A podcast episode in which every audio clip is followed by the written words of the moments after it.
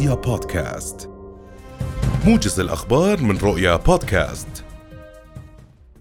عقد جلالة الملك عبد الله الثاني وسلطان عمان هيثم بن طارق اليوم لقاء ثنائيا تناول العلاقات التاريخية الممتدة بين البلدين الشقيقين. وبحث الزعيمان خلال اللقاء الذي عقد في قصر العلم بالعاصمة مسقط بحضور سمو الأمير الحسين بن عبد الله الثاني ولي العهد العديد من الملفات الثنائية ومجمل التطورات الإقليمية والدولية حيث جدد التأكيد أو جدد التأكيد على أهمية العمل على توسيع التعاون بين المملكة الأردنية وسلطنة عمان في شتى المجالات بما يرتقي إلى مستوى العلاقات المتميزة التي تجمع البلدين والشعبين. قرر مجلس الوزراء في جلسته التي عقدها اليوم برئاسة رئيس الوزراء بالوكالة توفيق كريشان تثبيت العمل بالتوقيت الصيفي طوال هذا العام.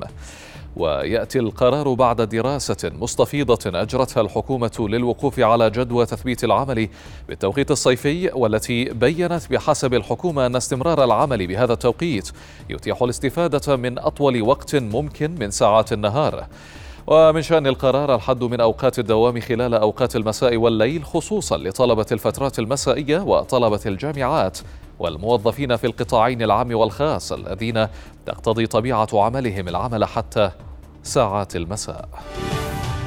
هذا وقرر وزير التربية والتعليم وجيه عويس تحديد دوام طلبة المدارس في تمام الساعة الثامنة والربع صباحا على أن تبدأ الحصة الأولى في تمام الساعة الثامنة والنصف صباحا فيما ستفتح جميع ستفتح جميع المدارس أبوابها لطلبة لاستقبال الطلبة في تمام الساعة السابعة وخمس وأربعين دقيقة صباحا وذلك لإتاحة المجال أمام أولياء الأمور ولا سيما الموظفين لإيصال أبنائهم إلى المدارس قبل بدء دوام الوزارات والمؤسسات العامة التي يبدأ دوامها في تمام الساعة الثامنة والنصف صباحا.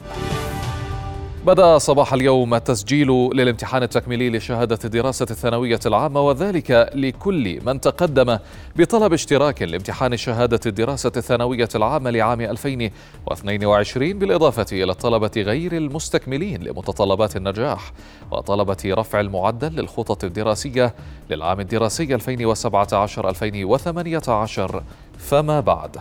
وينتهي التسجيل في العشرين من الشهر الحالي حيث أكدت وزارة التربية والتعليم أنه لن يتم تمديد فترة استقبال طلبات الاشتراك بعد هذا التاريخ وسيكون التسجيل إلكترونيا.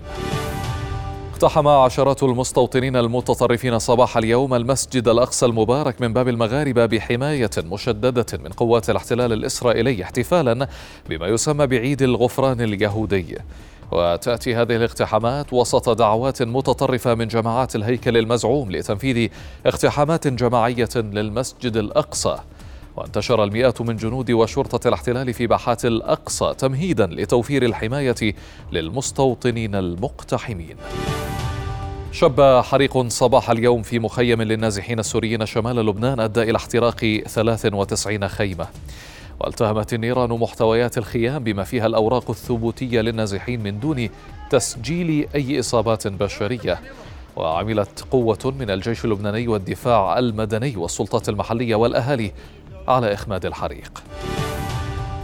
يستعد تحالف أوبك بلس لتخفيضات كبيرة في إنتاج النفط عندما يجتمع في وقت لاحق هذا اليوم مما يحد من الإمدادات في سوق تعاني شحا رغم ضغوط الولايات المتحدة ودول مستهلكة أخرى لضخ المزيد.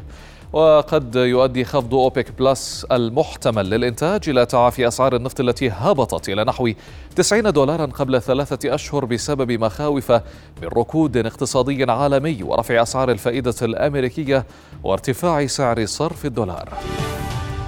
أخيرا طلب الرئيس الأمريكي السابق دونالد ترامب من المحكمة العليا في الولايات المتحدة التدخل في القضية المتعلقة بالوثائق التي صودرت هذا الصيف من مقر إقامته في ولاية فلوريدا. ولا يتعلق هذا الطلب بشرعية عملية التفتيش التي قامت بها الشرطة الفيدرالية في شهر آب الماضي.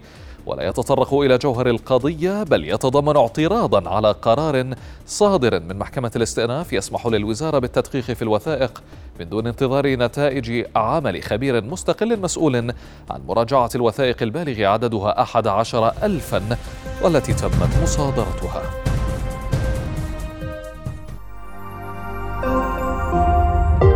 رؤيا بودكاست.